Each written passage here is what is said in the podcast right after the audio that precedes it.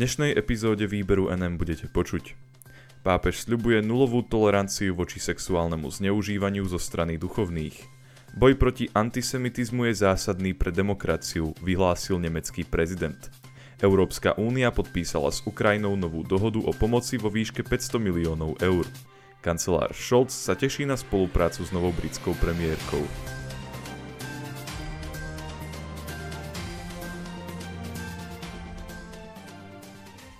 Pápež sľubuje nulovú toleranciu voči sexuálnemu zneužívaniu zo strany duchovných. Katolícka cirkev musí dodržiavať politiku nulovej tolerancie voči sexuálnym útokom zo strany duchovných, povedal pápež František počas rozhovoru pre portugalskú televíziu, informuje denník Štandard. Pápež uviedol, je to veľmi jasné, je to nulová tolerancia. Kňaz nemôže byť naďalej kňazom, ak je agresorom. Nemôže, pretože je buď chorý alebo delikvent. Svetý otec takisto dodal, že je to oblúdne, pretože to ničí životy. Počas nezávislého vyšetrovania sexuálneho zneužívania v rámci katolíckej cirkvi v Portugalsku vyšetrovatelia zatiaľ vyzbierali výpovede približne 400 ľudí, informoval vedúci vyšetrovacej komisie detský psychiatr Pedro Streč. Výsledkom vyšetrovania je dosiaľ 17 prípadov podstúpených súdom – podľa očakávaní by mali byť záverečné zistenia publikované do konca tohto roka. František v prvej časti rozhovoru povedal Nepopieram zneužívanie. Už jedno zneužitie by bolo príšerné. Takisto vyjadril svoju nádej, že v auguste budúceho roka pri príležitosti Svetových dní mládeže Portugalsko skutočne navštívi. Od tvorcov rozhovoru dostal tiež otázku, čo by odkázal prezidentom Ruska a Ukrajiny Vladimirovi Putinovi a Volodymyrovi Zelenskému, ktorých krajiny sú v súčasnosti vo vojne. Rímsky biskup odpovedal, neviem, mal som dialóg s obomi. Navštívili ma tu pred vojnou. A stále verím, že v dialógu sa posúvame vpred. Viete, kto nevie ako hovoriť? Zvieratá, tam ide o čisté pudy. Boj proti antisemitizmu je zásadný pre demokraciu, vyhlásil nemecký prezident. Nemecký prezident Frank Walter Steinmeier v nedeľu vyhlásil, že boj proti antisemitizmu je zásadný pre demokraciu v jeho krajine. Steinmeier si v pondelok spoločne s izraelským prezidentom Isaacom Herzogom pripomenul 50. výročie útoku na izraelských športovcov počas olympijských hier v Mníchove. Informovala o tom tlačová agentúra Slovenskej republiky na základe správy agentúry DPA. Steinmeier vyjadril hnev a sklamanie nad tým, že Židia v Nemecku sa ešte stále nemôžu cítiť v bezpečí. V mene Nemecka takisto vyjadril neochvejnú podporu bezpečnosti štátu Izrael a jeho práva na existenciu. Prezident uviedol, stojíme na vašej strane. Steinmeier vo vyhlásení, na ktoré sa DPA odvoláva, povedal Moja krajina nesie zodpovednosť za zločin proti ľudskosti holokaustu, ktorá nezmizne. Spomienka na to, čo sa stalo a čo sa môže vyskytnúť, musí byť pre nás varovaním pre prítomnosť i budúcnosť. Nemecko podľa prezidenta nemôže byť ľahostajné voči akýmkoľvek prejavom súčasného antisemitizmu. Nemecká vláda v piatok potvrdila odškodné vo výške 28 miliónov eur pre rodiny 11 zabitých izraelských športovcov.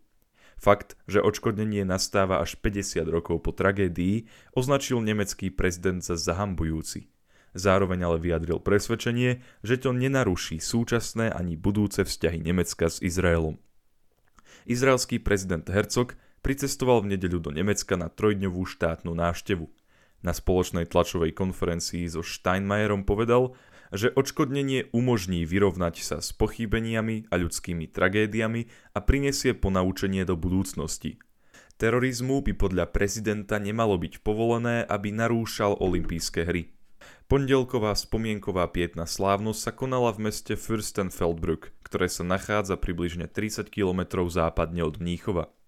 Mníchovský masaker z 5. septembra 1972, pri ktorom prišlo o život 11 izraelských športovcov, zostáva jednou z najtemnejších kapitol histórie moderných olympijských hier. Členov izraelského týmu zajali v olympijskej dedine členovia palestínskej militantnej skupiny Čierny september.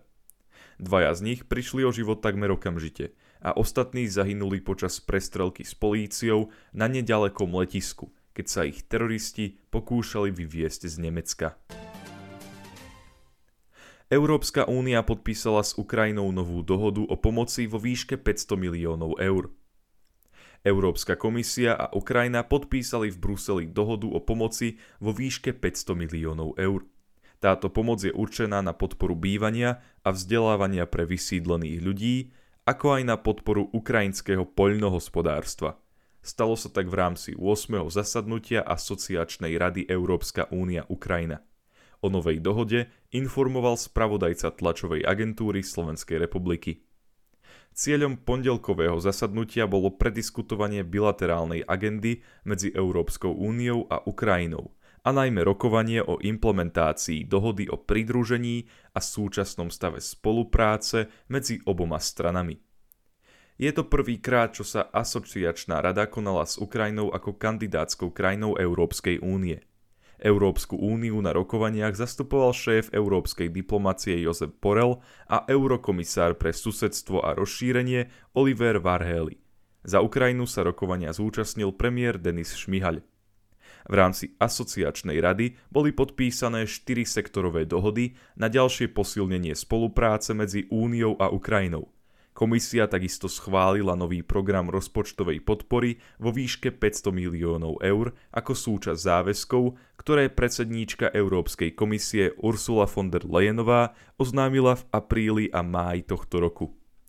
Ukrajinský premiér sa v Bruseli stretol aj s podpredsedom Európskej komisie pre medziinštitucionálne vzťahy Marošom Ševčovičom. Rokoval s ním o posilnení sankcií voči Rusku a integrácii Ukrajiny do energetického trhu únie. Po získaní štatútu kandidátskej krajiny sa Ukrajina totiž snaží urýchliť integráciu na energetickom trhu Európskej únie. Agentúra AFP upozorňuje, že Šmihal na svojom účte na Telegrame vyzval na zavedenie úplného energetického embarga proti Rusku. Takisto uviedol, že vývoz elektriny z Ukrajiny môže nahradiť značné objemy dovozu ruského plynu. Podľa ukrajinského premiéra má Ukrajina exportnú kapacitu elektriny až 2000 MW a súčasne najväčšie podzemné zásobníky plynu. Preto by sa podľa neho mohla stať akýmsi plynovým trezorom Európy. Kancelár Scholz sa teší na spoluprácu s novou britskou premiérkou. Nemecký kancelár Olaf Scholz prostredníctvom sociálnej siete Twitter poblahoželal šéfke britskej diplomácie Liz Trusovej k zvoleniu za predsedníčku konzervatívnej strany.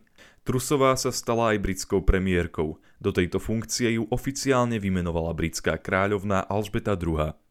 Scholz na Twitteri napísal Teším sa na našu spoluprácu v týchto náročných časoch – Spojené kráľovstvo a Nemecko budú naďalej úzko spolupracovať ako partneri a priatelia. Trusová získala vo vnútrostranickom hlasovaní konzervatívcov približne 81 tisíc hlasov. Jej protikandidáta Rishiho Sunaka, ktorý bol ministrom financií a o ktorého vyjadreniach o Číne sme vás informovali v jednej z minulých epizód výberu NM, podporilo svojim hlasom približne 60 tisíc straníkov. Trusová na poste lídra strany a predsedu britskej vlády nahradí Borisa Johnsona, ktorý do úradu nastúpil v roku 2019. Po sérii škandálov a demisií vládnych činiteľov bol ale začiatkom júla nútený oznámiť rezignáciu. Johnson svojej nástupkyni vyjadril podporu a členov konzervatívnej strany vyzval, aby sa za ňu takisto postavili.